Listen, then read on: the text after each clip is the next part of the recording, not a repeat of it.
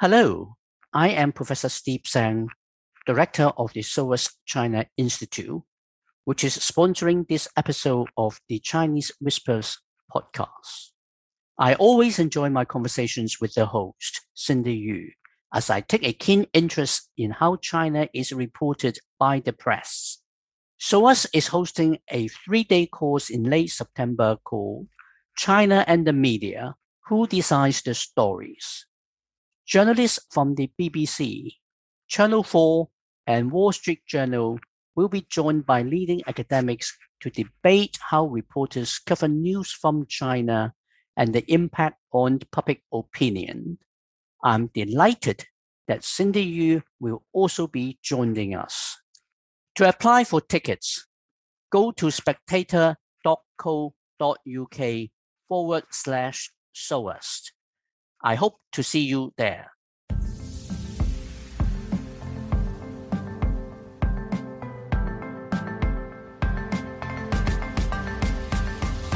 Hello and welcome to Chinese Whispers with me, Cindy Yu.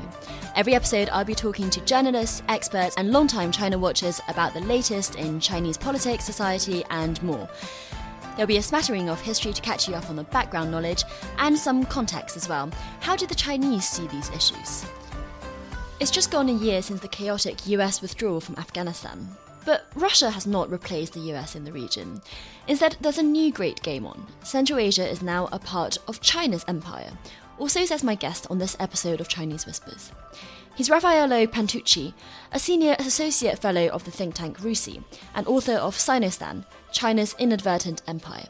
The book looks at China's outsized influence in Central Asia among all of the stands and is collated from a decade of travel in the region. Now, there were two when they started, but Raffaello's co author, Alexandros Peterson, was killed in a Taliban attack in Kabul eight years ago. Raffaello has gone on to finish the book by himself. Welcome to Chinese Whispers, Raf. Now, in the 20th century, Central Asia was seen as the USSR's backyard, but China has clearly usurped Russia's influence in the region, and that's what I want to start by discussing.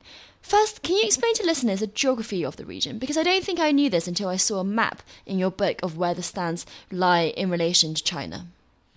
So, the countries that we're talking about, the five countries of Central Asia, which Kyrgyzstan, Kazakhstan, Tajikistan, Turkmenistan, Uzbekistan, are a little cluster of countries that essentially sit in between China and Russia and are bracketed by Mongolia, sort of on one side, that they don't actually share a border with it, and the Caspian Sea on the other. And then to the other side, you find got a little corner which touches on Iran, and then of course Afghanistan underneath. But essentially, they sit in between these two countries, and for a very long time, they were always considered part of the Russian Empire in some way, shape, or form, and most recently, the Soviet Union. And so these are countries that are really only 30 years young. so they're only coming to sort of a relatively new state of development. Right. Um, and the border that they share with China was actually only one that was really defined in 1949. And I think the other critical thing, which is quite important and really ties China to this region in particular, is the fact that you've got communities within these countries. You know, each country is called like Kazakhstan or Uzbekistan, which, you know, by the name suggests is the home of the Kazakh people or the Uzbek people. But in reality, there are Uzbeks and Kazakhs living in lots of the other countries as well. And so you've in fact got these sort of large, more nomadic tribes that essentially have had these borders written around them, which I think is quite important to think about because it does emphasize how kind of interlinked this region is. And in fact, how much China is in some ways as much a part of Central Asia, and in particular, how much Xinjiang in some ways is a part of Central Asia as some of the five Central Asian countries. Just to give one example, there are roughly 1 million ethnic Kazakhs in China. Wow. And Kazakhstan has a population of only around 20 million people. So, you know, you're talking about quite a substantial numbers that are sort of living outside each other's borders. Wow, that's amazing. That nomadic point is really interesting because I think in Chinese history lessons, you kind of historically know that region for, as where the nomads come from, you know, what in Europe we call the Huns. So it's fascinating to hear about the modern iterations of that. So when did modern China then, not, not the kind of imperial times I was just mentioning, when did modern China start to be interested in that region? I'd argue there's two moments I think I, I, would sort of point to. I mean, the first is clearly when, you know, modern China was defined as we know it by the People's Liberation Army. And, you know, we go back to 1949 and we sort of see the borders that were first drawn.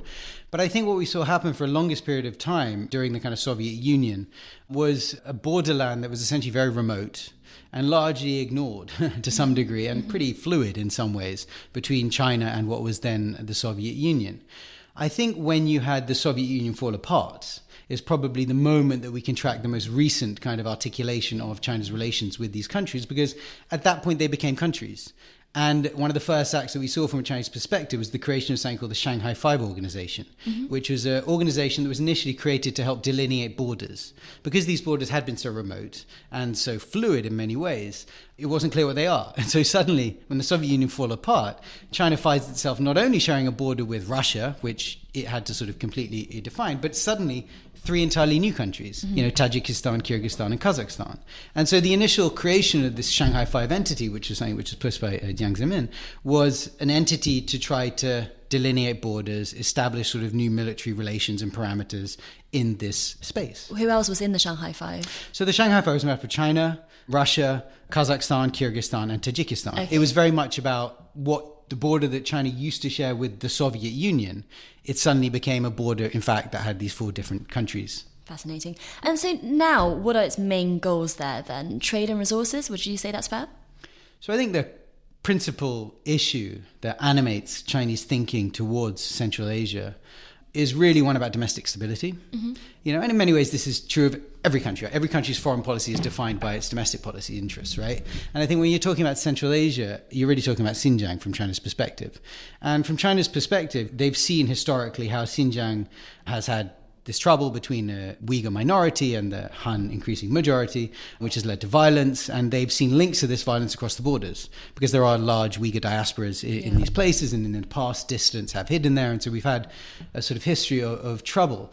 So there is that kind of security concern. But then I think in the longer term, in some ways, we can look at the Chinese security response to Xinjiang to try to stabilize the region and a very mm-hmm. heavy security response. But the Chinese government, I think, recognizes the long term stability to Xinjiang is really going to come from economic prosperity. Mm-hmm. So, from their perspective, for this region to be stable and to not have this tension between these minority communities and the majority, they need to have an economically prosperous region. But if you're going to make Xinjiang economically prosperous, you're going to have to find a way of connecting it to the world because Xinjiang is in many ways is landlocked and disconnected from the seas and the you know traditional sea routes which mm-hmm. generate so much of the world's trade than frankly any of the Central Asian countries it's next to. So in some ways to sort of open up Xinjiang and make Xinjiang more connected up to the world and ultimately more prosperous, you really have to sort of open up routes across land. And this is where I think the key interest one of the key underlying interests lies with China's interest in Central Asia. It's really about trying to improve the kind of prosperity in this border region around Xinjiang to help improve Xinjiang's prosperity and also Xinjiang's stability. Looking beyond that, this is an area that is rich in natural resources mm-hmm. oil and gas, lots of minerals. And these are all things the Chinese economic machine consumes and is looking for. And so, of course, having these ripe opportunities right in your border are, of course, interesting to Chinese companies. So let's talk about Xinjiang first then. Fascinating what you're saying about the long term strategy of making the region prosperous, because I think that's often not discussed mm. because we are focusing quite a lot on the dire persecution of the Uyghur people happening in the region. But then the longer term is the thinking from Beijing make them richer, make them more stable, make them more prosperous, and therefore they're not going to be rebelling against central authority in the way that they have been so far. Yes, I think that's the ultimate vision. I mean, I think, you know, the Chinese government recognizes that, you know, a very strong security crackdown is not necessarily going to deal with these problems in perpetuity. You know what I mean? And so they recognize that to try to turn that corner eventually is going to require something else to have changed in the environment. And they think the key element is economic prosperity. And I think they would look around the country and say, look at the rest of the country. We sure. had instability in other places and yeah. now we've got wild prosperity. And, well, they, I mean, you see the same kind of logic going for Hong Kong, right? I yeah. mean, during the 2019 protests, so many Chinese in the mainland were saying the problem is the house prices there. You know, the young are dissatisfied because of the house prices and they're channeling it into political disillusionment. Seems to me it's quite a Marxist interpretation that economics underlies everything and also misses the point of the importance of identity, culture, religion. But before we get on to all of that, I just want to first touch on that under discussed part of the Xinjiang policy. What is China doing to try to make Xinjiang richer? So you've talked about trade cross border into Central Asia, but is there more stuff happening internally in China as well? Yes, there is. There's a great deal. And you can go back, and I think the interesting recent turning point in kind of China's policies towards Xinjiang, you can probably trace back to July 2009, uh, when you had large scale rioting in Urumqi, where reporting was around 200 people were killed in, in clashes between Uyghur and, and Han. It's possible more. We really don't mm-hmm. know the sort of full details. But that kind of marked an interesting watershed moment, I think, in recent Chinese policy towards Xinjiang, because after that, you saw a real effort by the central government to rethink the approach that had been taken until then, because, you know, that event took place when uh, then Premier Hu Jintao was in Italy at a G7, G8, what was it at the time, G8 summit in L'Aquila, Italy. You know, it was being feted on the international stage. You know, this is China's rising moment, so on and so forth. And he had to leave all of that to go scuttling back home to try to resolve this domestic clash, right? And mm. that was pretty embarrassing from Beijing specifically. After that moment, you see a real turnaround in the policy. And a long-standing leader who'd been in charge there, Wang Lequan, who'd ruled the province for 15 years or so, was rather unceremoniously shunted on. and you see a real change. And one of the big changes that you saw was a, a real attempt to push more domestic economy towards Xinjiang. Mm. So you had a lot of twinning. So some of the richer coastal cities were given mm responsibility mm for prefectures in Xinjiang. One example I remember was I think Shanghai was given responsibility for parts of Kashgar. Mm-hmm. And they were said, you know, cadres from the region were told you have to go work in Xinjiang, you know, to help the local cadres become more efficient and develop and try to copy Shanghai's success. I mean, lots of other cities, Tianjin, Beijing, others all had responsibility for different parts. So there was that kind of twinning that happened provinces were told to give some portion of their GDP to Xinjiang to again help improve the economy as sort of aid mm-hmm. of a sort. And you saw companies from these various regions being encouraged to go out there. And I remember meeting in my sort of travels around Central Asia and actually in Xinjiang as well, people from Guangzhou whose yeah. company had been told go set up a factory in Xinjiang. Yeah. So they'd go and set up a factory in Xinjiang to try to help, you know, the region. So there was a lot of kind of internal economics that happened yeah. to try to do all of this, as well as the external facing part, which right. touched on Central how, Asia. How would you evaluate the success of that strategy? Because it does seem that often the economic growth that the region has seen comes at a cost to local culture mm. or through literally exploiting the Uyghur people as forced labor, or at the very least, the Uyghur people don't get a share of the growth pie because, as you mentioned, it's Han people from other parts of China coming in. Is that fair? Is that why they're not being co opted into this very nice sounding mission? I think there's a, a certain element of that. It's not clear how much the people who should who need to benefit from it are really benefiting from it. It's very difficult to sort of objectively ascertain that, but certainly anecdotally, it doesn't seem like it's always sort of happened. But the fundamental question is what, what metric do you look at mm-hmm. you know and i think from a chinese government perspective they would say you've got stability in xinjiang now and as we yeah. just saw with okay. xi jinping visiting the region he would say well it's now stable yeah. we saw him not talking about terrorism during his last visit and we saw him talking about look at how you know economic so i think from their perspective they would look at this and say yes we have delivered that now has it really dealt with the problem in the longer mm. term and has it dealt with all the issues and you touched briefly on the question of this quite marxist notion of it all being about the resources you know and if everyone just has the resources they'll be happy and not you know clearly that's not what motivates people. you know, people get motivated by their ideas and sense of self and, and so on and so forth. And I don't think they, they've kind of addressed that in, in some way. So I think that it's questionable about whether this approach will actually deliver the goal that they want. But the Chinese government thinks this is the approach to take. And I think then to just sort of on the Uyghur issue in particular, I think the other point that we always have to remember with this is in overall national Chinese terms, this is a marginal issue. You right. know, it's always worth remembering that the Uyghur people, which are, I think, about 10 million is mm-hmm. the sort of estimate that people run around with, that's out of a population of 1.4 billion mm-hmm. in China. So you're talking about a small community within the country that lives on the farthest fringes of it. Most Chinese haven't sort of ever really encountered this at all. So all they've really heard is what they've maybe seen in the state media, which is yeah. frankly a quite negative story. So, I mean, in overall national policy terms, this isn't necessarily the priority that some of us externally would, would look at it. And so I think that allows a level of kind of policy approach that Beijing can take, which to us outside we say well, that's clearly not going to work, but actually it's probably delivering what they want, which is yeah. not generating violence and incidents within the country of instability, which is what they're kind of trying to avoid. Because I would agree, I, I don't think that people are always motivated, frankly, by money no. and, and, lives. They're clearly not. There's lots of other motivations which drive yeah. people, and especially if you're living in an ethnically homogenous country like China yeah. and you have an identity that is, is very different. Yeah, absolutely. Well, let's talk about identity because just one last question on the Xinjiang issue, which is that do the Central Asian governments and people see what's happening in Xinjiang and are they concerned about it? Because there is much more religious and ethnic solidarity, one would think. But actually, I don't know, you don't really hear the Kazakhstan government really protesting against what's happening in Xinjiang. Can you talk a little bit about that? So, I mean, in my experience of traveling around the region, I must say I found a limited pool of solidarity towards the, the Uyghur people suffering in Central Asia. I don't want to say everyone was heartless. Everyone recognized you know, that there was something happening there, but there was a sense, well, these people are Chinese, right? They live in right. China. So they don't think that this idea of East Turkestan, which some Uyghurs talk about, They don't- do, but it's maybe a simplistic view that we have of Right. this region. We say, well, they're all Turkic peoples except mm-hmm. for the Tajiks, so mm-hmm. therefore they must all get along, Sure. and they must all, you know, be friendly with Turkey and everything else. Well, that's not always true. You know, Yeah. I remember one of my funny encounter in one of the, the Central Asian countries. I, I went to the Turkish embassy, who were very kind and sort of took time out to talk to me. And I said, you know, well, how much does this Turkic solidarity and thing work? And they said, well, you know, it's interesting. We try to support it, and there are lots of mm-hmm. Turkish schools and so on that advance around the region. But they said that one of the biggest problems they encountered was they would find Turkish businessmen who would come out to the region and just say, "Oh, I can talk language to these people," and so they would just try to go do a business deal. Yeah. And they discover actually no, the languages aren't. They are close, but they're not identical. You know, when you're getting to a business negotiation, you've got to be precise and you've got to be right. And so the embassy would find itself suddenly getting called by this Turkish businessman saying, "Could you send me a translator because I'm trying to conclude a How deal How did here." you find because you did so much field work for this Mm. book over a course of over a decade? How did you guys find traveling around given that language problem? Because I think you both are fluent Mandarin speakers.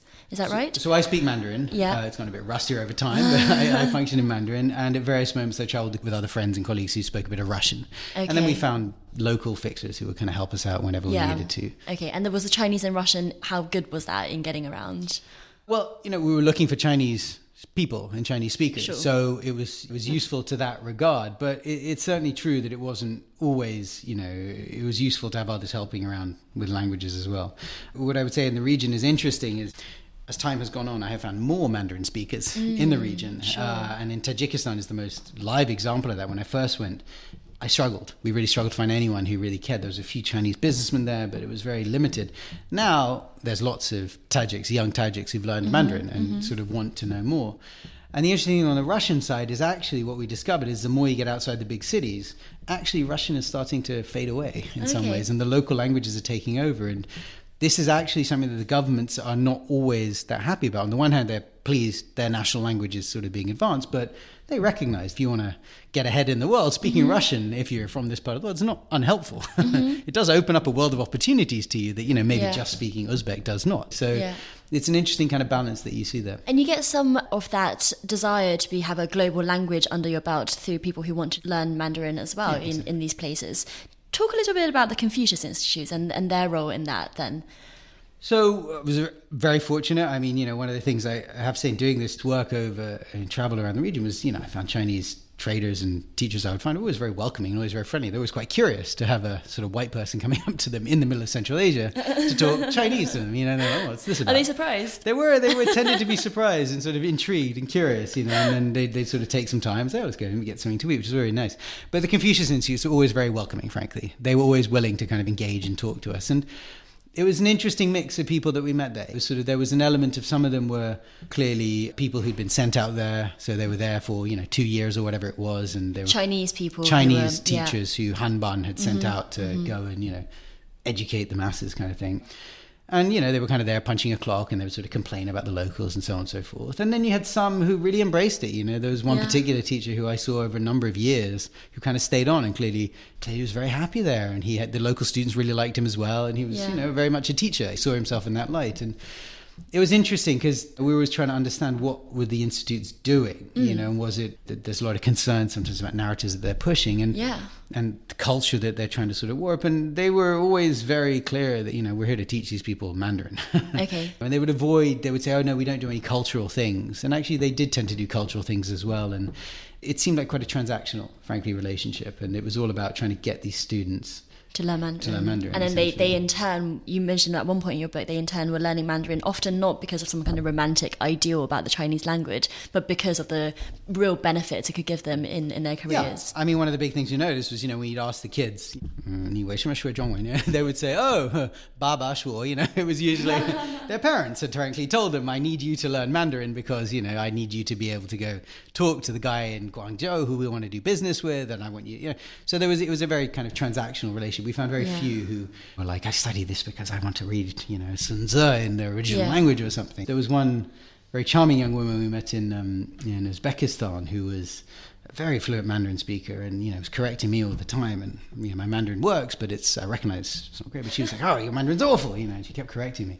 Her goal was to be a presenter on CCTV. Mm. she thought this would be you know, a really cool and wonderful thing to do. And her Have you caught was- up with her? Has she made it? I haven't seen her on TV yet, to be honest with you. But I must say, I don't watch uh, CCTV or CGTN a huge amount, so No. it's possible she's buried somewhere. But but she was very ambitious and very keen to do it, and you know, but, Yeah. but she was a rarity, I must say. It was. So, Confucius Institutes are quite a live topic at the Yes. In the UK, in particular, because Rishi Sunak, as we record, he is still in the race for Tory leader, has said that he'll ban them. Liz Truss has pretty much signalled similar things. Legislators in the British government have said that they want to basically put more restrictions on them, such that alternatives, perhaps from Taiwan, will come. Concerns are basically that they spy on their students, that they promote some kind of CCP narrative. Did you see signs of I don't know, I guess political infiltration in the in the target Central Asian countries that these Confucius Institutes operated in when you were traveling around? I mean, I did see things that I wondered a bit about, Mm-hmm. but not within the Confucius Institutes, to be honest with you. Within the Confucius Institutes themselves, I found what looked like what they were trying to be, which was didactic institutions, you know. And I must say, the most interesting thing to me was to look at the different countries, because we talk about Central Asia, we've been talking about it as though it's one homogenous region. It's Yeah. not, of course. These are five very different countries in many ways, but if you were to put them in brackets, let's say, you could look at Kyrgyzstan and Tajikistan and mm-hmm. say these are very aid dependent countries. And you could look at Kazakhstan and say it's a very wealthy country, you know, with lots of mineral wealth, a great deal of it, which is housed here in London. Uzbekistan, which is a big trading nation and has a large population. And then Turkmenistan, which is a very difficult country in many ways, but one where it's quite difficult to get a grip on exactly where sort of wealth or poverty sits. It's, it's a rich country, but there's lots of dissonances within. But so within that bracket, the Confucius Institutes fit in the mm. sense that in the aid dependent ones, these are countries that they want help from everybody. Mm. So if someone's going to come and offer them a free course to learn a language which will help them advance in some way, great. They need it. You know what I mean? There just isn't other stuff there. So there's like a benefit. And so you could see that there it's really a question of do they want to go to the Confucius Institute or do they want to go whatever American Institute is based or British Council if it's there. And frankly, they'd like all of them to be around because they can see an opportunity there for all of them. So the institutions end up feeding that need. And the need is a very kind of pragmatic one. I think when you look at a place like Kazakhstan or Uzbekistan, which has got some very good universities with long histories of teaching languages and other things, it's a very different kind of relationship. And so the Confucius Institutes, in some ways, become poor siblings to the local oh, universities, where Okay. actually the local Yeah. universities is where the real Mandarin teaching is happening. And actually, you see some Hanban teachers being sent there. But it's a very pragmatic kind of relationship. And I think some of the political influence and interference questions that we worry about here and control on the discourses in the in the university campus. It's a very different conversation Sure. in the Central Asian countries about what discourses are permitted in those sorts of environments anyway. Yeah. So it's a very different clash that you're all, talking are about. Are they almost all one party systems anyway, politically speaking? No, I mean Kyrgyzstan has elections. Okay. Elections, unfortunately, usually result in violence. But uh, in a lot of the other countries, you have governments that have a pretty, you know, smooth transition from one to another. Okay. But it's not a, It's a democratic polity in the way that we might look at it here, where you know Yeah. it's an open election which you know has multiple candidates. I just wondered if there was like a strongman affinity between China and its dealings with some of these countries. Yes, I think there is certainly some of that. There is certainly some of that. There is certainly some Which of might also be countries. relevant for what we were talking about just now with the Uyghur treatment. I think there's a, an element of that. I think there it's more a question of where they do worry about Xinjiang. They do worry about it more in terms of when there are co-ethnics getting involved. Of course. So the Kazakh government has lobbied the Chinese government for better treatment of Kazakhs who were caught up in the systems in China. Mm-hmm. And there seems to be some evidence that it might have worked, actually. I think the Kyrgyz have tried to do the same thing to Tajiks as well. And they've had some protests in their countries that are expressing solidarity for that. But what you don't see is a wholesale sense of condemnation of China and what it's doing in the same way, in part because, yes, they're, you know, they're all countries that kind of have a one party structure and can kind of want to support each other and don't want to undermine each other and you know don't throw stones in glass houses right so you know there's an element of that that plays into it as well um, and a sense that you know well frankly the chinese don't criticize what we do within our Yeah. borders and Yeah, so we're yeah. not going to criticize what they're going to do in theirs Sure.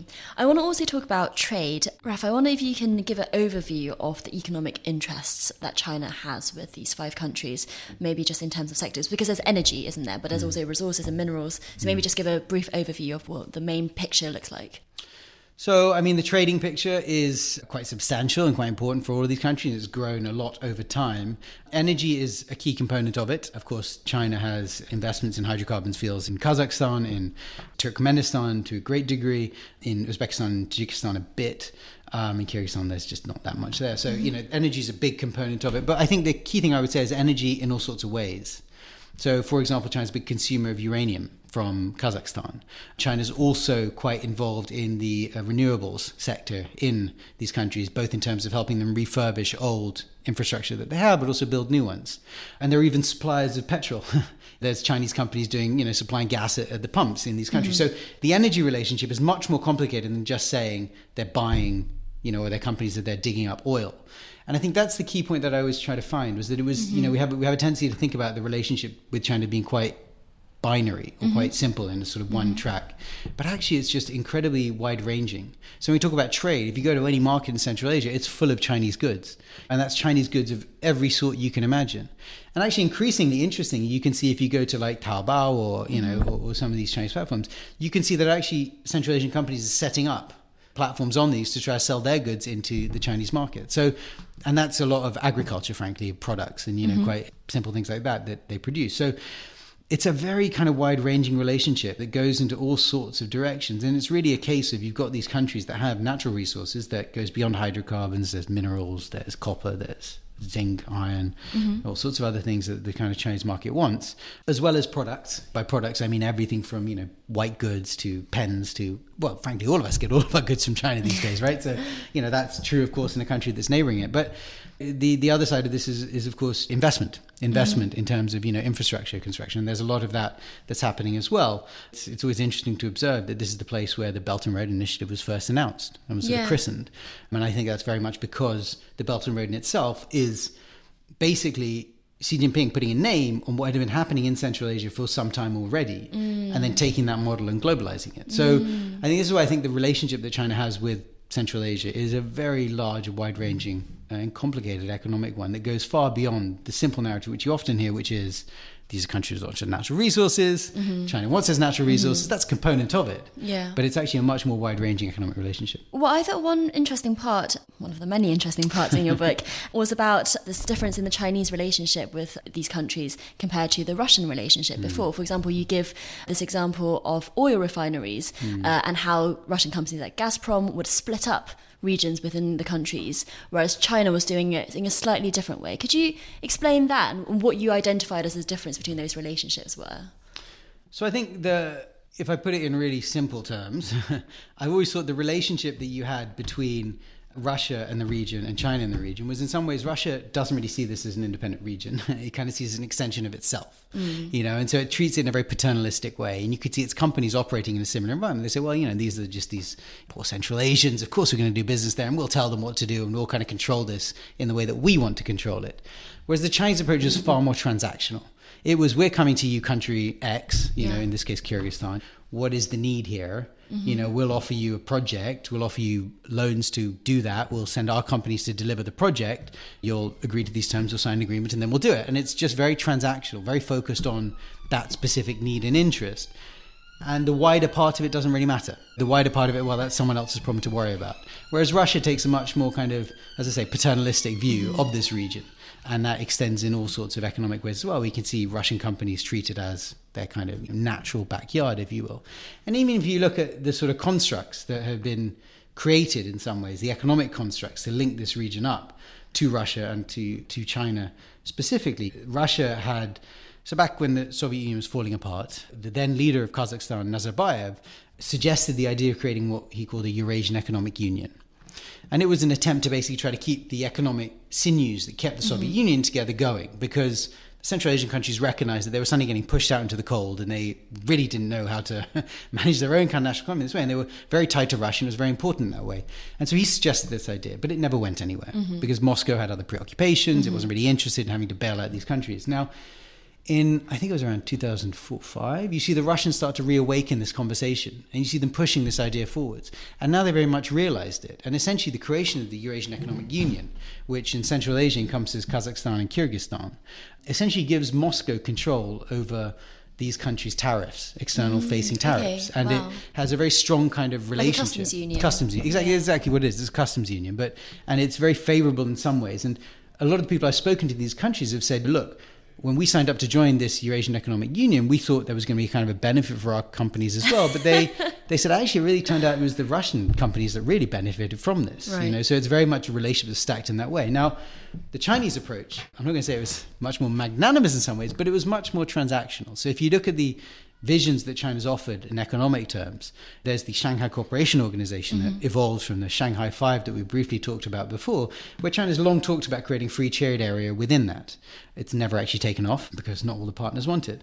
But that was really about trying to improve trade between all this area, right? And doubtless Chinese companies would have been able to benefit, but the idea would have been others would have as well. And if we look at the Belt and Road Initiative, it's really about offering projects to these places Yeah. and sort of doing those transactions. And that, as I say, the Russian approach does tend to be a little bit different. That's really interesting. What, what do these countries then think about the fact that they now have a new, I don't know, big boss in the area that is not the USSR or Russia anymore, but it's China? You know, how do they feel about that? I guess we can say what is the political interest in China, and also does public opinion differ? Is there more xenophobia in public opinion? Yes, there is, in short. There is a great deal of. I mean, you know, one of the things we always found sadly consistently was a very basic kind of racism towards Chinese in the region. Very horrible yellow peril kind of narratives, you know. You would find that quite frequently at a public level. And It's interesting the, the, the conspiracy theories that you, you list. You know, people talking to you in hushed tones about you know Mm. how these Chinese roads are built so that they can hold the weight of a Chinese tank. Right. Quite funny stuff, which you can definitely see how that takes root and is actually quite terrifying. yeah, yeah, no, there is there is a real there is a real edge there, you know, and it's quite dark in some ways. And you do have instances of clashes between communities that happen quite a lot. Well, not quite a lot. That's an exaggeration, but they do happen. It's not infrequent. It is a very kind of you know basic racism. But what's interesting is that sometimes this problem actually escalates to the point where it causes problems at a national level because mm-hmm. the governments, of course, have a very different view of China. Yes. because for them this is a big economic opportunity. I mean, the Central Asian countries recognize that, you know, they're sitting next to the world's second largest economy now. And, you know, this is clearly the big growth story of our time. And that's what they want to connect with. So they can see that opportunities there and they want to advance it. And you find often that it gets, you have public protests happen to the point where they have to sort of hide projects or walk back from deals that were being struck because mm. It was causing so much tensions. Well, you also describe how some Chinese companies basically hide hmm. their presence in hmm. cities. It's very hard to see any there's anything Chinese about this s- business site at all. Is that Yeah, no, I mean, there are some cities in, in Kazakhstan, particularly in the sort of oil regions, you know, where you would go there and we know CNPC is a very big player, but you just couldn't find evidence of them, you know, and you'd sort of ask the locals, where are the CNPC guys? And they're like, oh, we don't know what you're talking about. We tried to find a Chinese restaurant and they sent us to a Korean one instead, you know, so they were like, you know, there's no, they, they're really hidden away. And, you know, we did finally find some of the Chinese engineers and they said, oh, we live outside the city at a Yeah. old Soviet sanatorium where we're all kept. And, but I mean, you know, I know also that when these companies have people going into Kazakhstan in particular, but also in some of the other countries, they're briefed about what they should do, and they're told, Yeah. you know, always travel around in groups. Make sure if a local officer shows up, here's what you should do. You know, give him Well, yeah, because there's not much local mixing. I mean, it's because it's not just the locals who have an image, a preconceived image of the Chinese, right? Because the Chinese does certainly have a preconceived image of the locals. I mean, we see this when when Chinese workers go to Africa. There's a stereotype of either they're really poverty stricken, so they're not educated, or that they are fundamentally lazy. Yeah. Is that the same here as well? very, very strong Yeah. sentiment of that. I mean, you had a lot of instances where, you know, it's like, well, these people are just lazy, you know, they don't work as hard. And, and this plays in an interesting way in the kind of the state state relationships because in a lot of cases, you know, one of the issues we found sometimes is, you know, people say Chinese companies, when they come, they always bring their own workers. Mm. And this is something that, you know, is negative because you're depriving the locals of jobs. And what you sometimes find with a company would say, well, you know, we want to deliver this project in six months. And the government would say, we want that project in six months because there's some local election cycle they want to hit. The leader wants to show, oh, I brought you this, you know, wonderful new road or whatever. And they would say, well, look, if you want us to do that, we've got to bring in Chinese workers.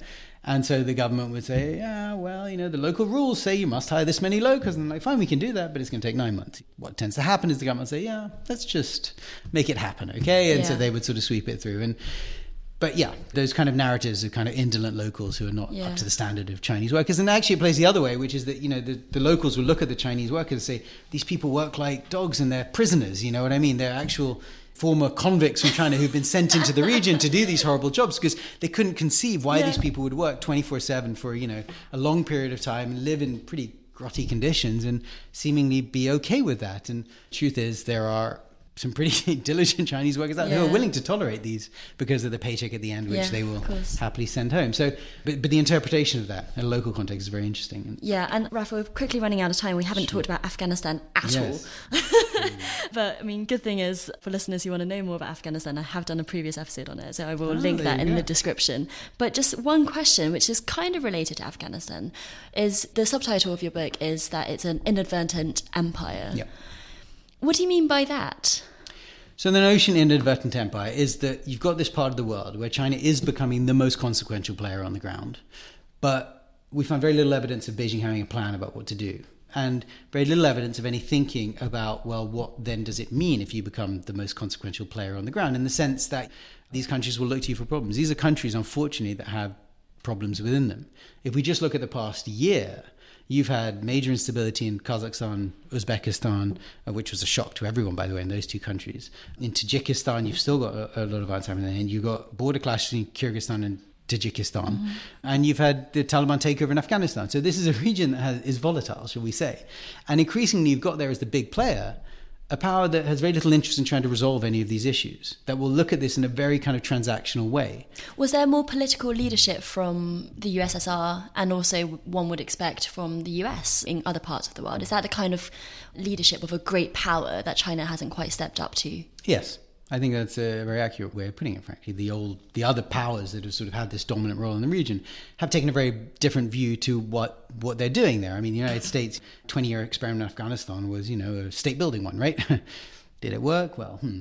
but that was the effort there. You know, to try to reconstruct this country in this way. You can still see the U.S. has strong relationships with a lot of the other neighboring countries, a lot of conflicts with some of them as well. If you think about Iran, but you know that's kind of the vision that they always had. Whereas China just does not have this approach at all. It's much more, again, transactional. Very focused on what is the deal we're trying to do here and now.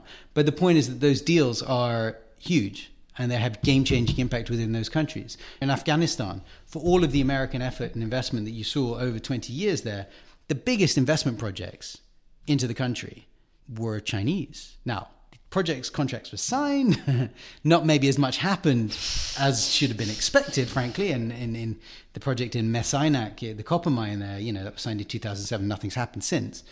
So, so there's a question, but they, it was Chinese companies that were doing those big investments, and actually the Afghan government at the time was very eager to encourage more of that, and actually the new Taliban government is as well. Mm. You know, because they all see that China is kind of the big economic player in their backyard and the one they want to connect with. So, it's an interesting dynamic that you've got this region which has increasingly come under kind of Chinese thrall, and where China is such a consequential player.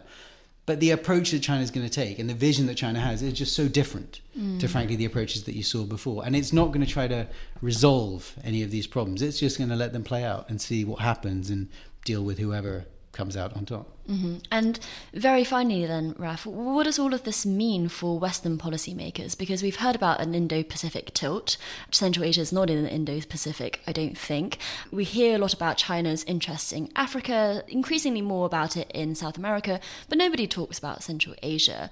So is that a problem? Should we be thinking about, by we, I mean, you know, people in Washington and London, should people in Washington and London be thinking about is this an area we should be countering Chinese influence as well? Look, I think that this is one of the huge lacuna, frankly, in Western strategic thinking. And it's one of my endless frustrations that we have this sort of constant obsession with the maritime China and what, what it's doing there. And there is zero discussion of the fact that China is becoming the most consequential player on the Eurasian heartland. Now, what does that actually mean and what does it matter? It's a good question. Now, if we go back and look at history and we think about, you know, the great geographer Halford Mackinder, he identified this region as the geopolitical pivot of the world. And he who controlled this would control the Eurasian island, and controlling the Eurasian island means you control the world, right? That's in very sort of grandiloquent terms. But I think more seriously, you know, if we think about recent times, some pretty major problems have emanated from this region. And instability in this region has a direct contiguous link to Europe for a start. So there is a there is a kind of direct connection there that I just see no real serious strategic thinking about. It's this fixation with the maritime mm-hmm. relationships and what we see happening there, which I think misses the fact that there is this giant change happening in the Eurasian heartland where there's no sort of engagement. Now, Having said that there's no engagement, I think that there is some thinking about happening in Washington, but it's definitely not the priority. There are definitely many other priorities, and I can kind of understand why. But I, I think in European thinking, it's a real missing piece where I think a lot of European strategists are so obsessed with sort of focusing on following the sort of American push to the seas that they're kind of missing the fact that the contiguous territory that they have with China is, uh, you know, the space from China is shrinking. This area is becoming increasingly Chinese influence, and mm. that is something they're not even trying to deal with. And I think because I think the the other point is that we look at this in terms people often compare, and they say a question I've, been asked a lot sort of over the years as well. You know, look at what the Chinese do in Africa, mm. you know, and how those relationships play out. Surely that's just what's going to happen in Central Asia, and I think that misses the point because to go back right to where we started, you know, this for China is about domestic mm. stability and security in Xinjiang. Mm. So it's a very different kind of relationship that they're going to sort of continue to manage going forwards. And the kind of interest that they're going to focus on there and what they're going to do and how they're going to advance it is linked to their direct domestic security. Not in Africa, quite frankly. If a project goes wrong, shut up shop, move on to the next one. Yeah. Let's just not do that again. You know what I mean? You can't do that in Central Asia because you're the neighbor. And so it's you're just going back home and you're creating problems which are going to come and blow right back at you. So it's a very, very, very different relationship. And I think it's one that really there should be a lot more thinking about the consequences of it. And, you know, look, we've just been fighting a war in Afghanistan for 20 years. Afghanistan is the region that we're talking about here. Problems from this region do have a habit of reaching out and hitting us. So having a better sense of how we're how, how we're managing equities and how the future and how stability is going to play out there is, I think, quite important. Well, if you're a policymaker and you're listening to this podcast, I've got a book to plug you. or Raf, actually, you can plug your book. What is it? What is the full name? The book is called Sinostan: China's Inadvertent Empire. Well, there we go. Buy a copy, buy your family copy, send it to your friends, everyone. Christmas must be coming soon, you know. exactly. Raffaello Pantucci, thank you so much for joining Chinese Whispers. Thank you so much for the invitation. If you enjoy this podcast, we have a new Chinese Whispers newsletter coming soon. So if you want to sign up to that, which will just be an email version of everything you love about Chinese Whispers, the podcast, then you can go to spectator.co.uk forward slash whispers to sign up, and it will be coming soon.